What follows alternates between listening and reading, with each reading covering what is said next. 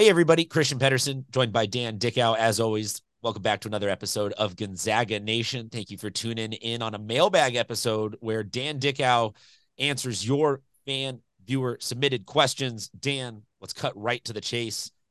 This one was kind of interesting because I think that somehow you're going to have to thread the needle of making this all a compliment, like some constructive criticism type, but I'll be interested in what your answer is.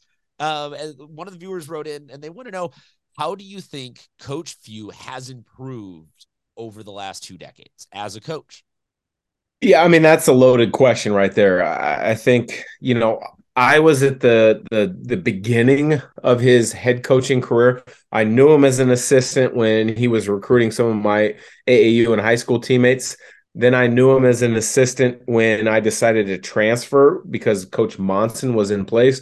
But all the current players at that time said Coach Few was instrumental in everything they did, and that if Coach Monson did leave, which ultimately he did, uh, that they were all excited to have Coach Few kind of take over. That happened, and then the kind of continual ascension of the Gonzaga program has occurred under Coach Few.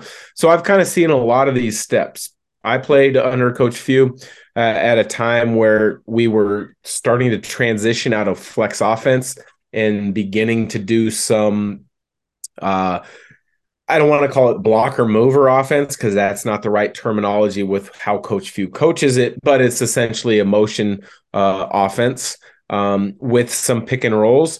It's gradually translated over the years into, you know, during Morrison's time, it was a lot of isolation sets, and rightfully so.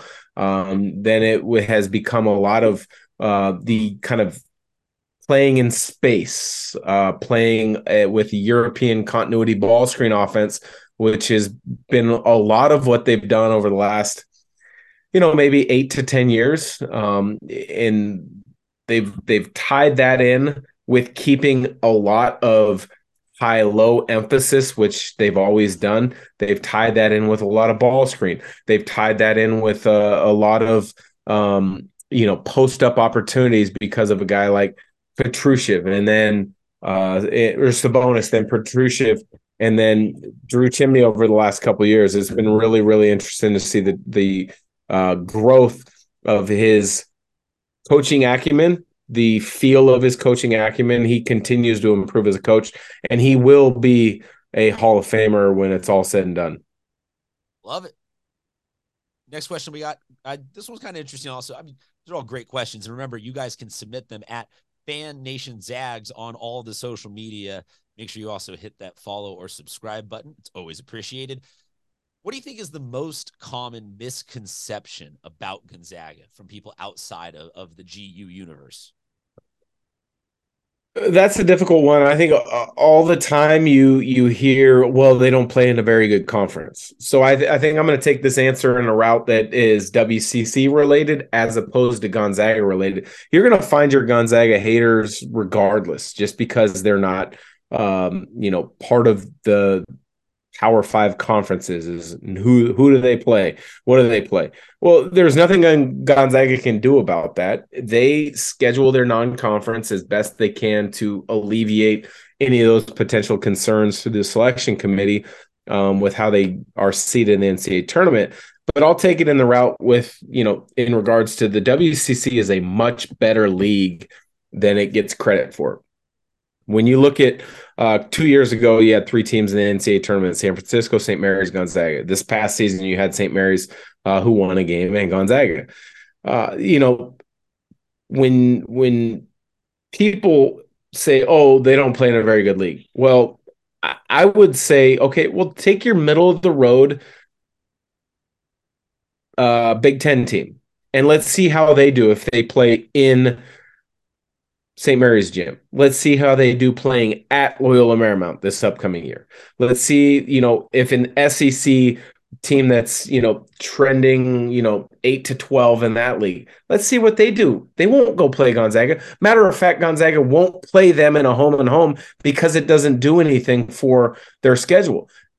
Same with Saint Mary's. Saint Mary's is not going to schedule a lower rung team from the Big Ten just because, oh, we want to play a Big Ten team. They're not going to do that. They'd rather go play a good team in the Mountain West, a good team in the Atlantic ten, a good team in the W A C or the Pac twelve. It's going to do better for them than playing one of your bottom rung teams. And most of the people that make this complaint are your fans that are not Duke, are not North Carolina, are not Baylor, are not Kansas. So they realize they've played Gonzaga over the years. They've lost to Gonzaga. Um, you know, most of the fans that are making this complaint are your fan base that is from a school that is typically not in the upper tier in any of these Power Five conferences. So I, I know I kind of went in a, in a different circle and a different answer in a different way to answer that question, but I think it's more of a W C C based uh, answer as opposed to just a Gonzaga answer, because the W C C is better than expected. Yeah. And it's still very much tied in with Gonzaga's identity. For sure. Is that is, so it is, you are not meandering in the wrong direction. I thought it was the answer. Next one that we got is, if you could take one past Gonzaga player out for a drink at Jack and Dan's, who would it be? Interesting. Um, I mean, there's so many great characters from Gonzaga's, you know, far past. And then there's so many Gonzaga characters from their recent past. Uh, you know, it's kind of one of those things where, you know, over the the couple years with, when COVID kind of shut down practices, and, and I would still be able to go, but I'd have to sit up higher and watch.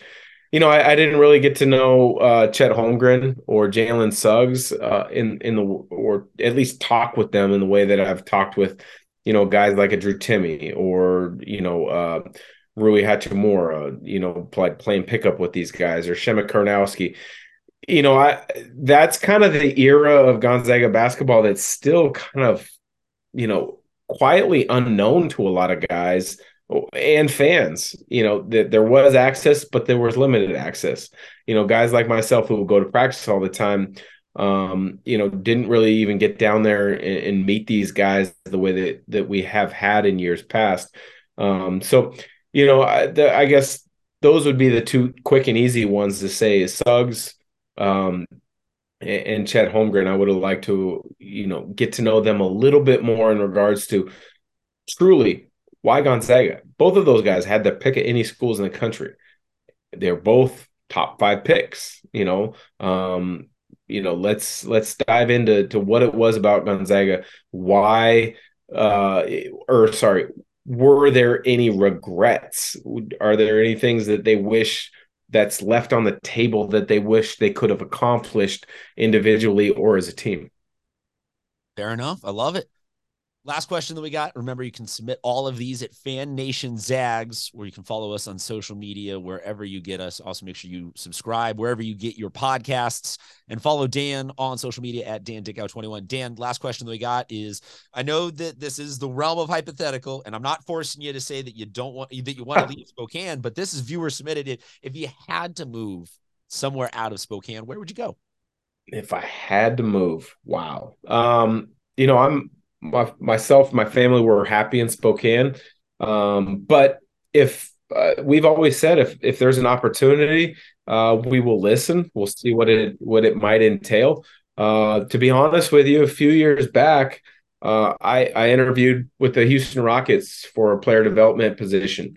I interviewed actually uh, with, with Valparaiso years ago when Bryce Drew was the head coach. Oddly enough, had that come to fruition, I would have been as co-coaches with Roger Powell Junior before he came to Gonzaga. Roger Powell Junior, as we know, is now the current head coach uh, at Valparaiso after spending four years at Gonzaga. So the basketball world is intertwined, interconnected in many different ways. Those are opportunities that came to me that I didn't seek. Um, but if people, you know, are, are interested in, in myself being a part of their organization or their program, I'm willing to listen. You know, this broadcasting gig that I do for a number of different networks, uh, if somebody wants to, to, you know, say, hey, we, we want to expand our coverage, or we're looking for a new analyst, whether it's at the N B A level or a network for the college level, and it's a different place in the country, I'd be curious. I'd, I would listen. I wouldn't say no until I heard all the details. Um, you know, that being said, um, if I were to pick and choose somewhere to go, not based on a job, just to go. I think that's more what people want. Yes, for an answer. Yeah. I really like the Montana, the Big Sky um, country. I do. Um, you know, I do like the South in regards to um, Tennessee, Alabama, Georgia. You know, I, I was with the Hawks for a year and a half. Um, you know, I was so young, I didn't get a chance to really, um, you know, branch out and and see a lot of that that area, but I would love living down there. Um, Texas is a place that, as a player with the Mavericks, I loved. So I would be interested in.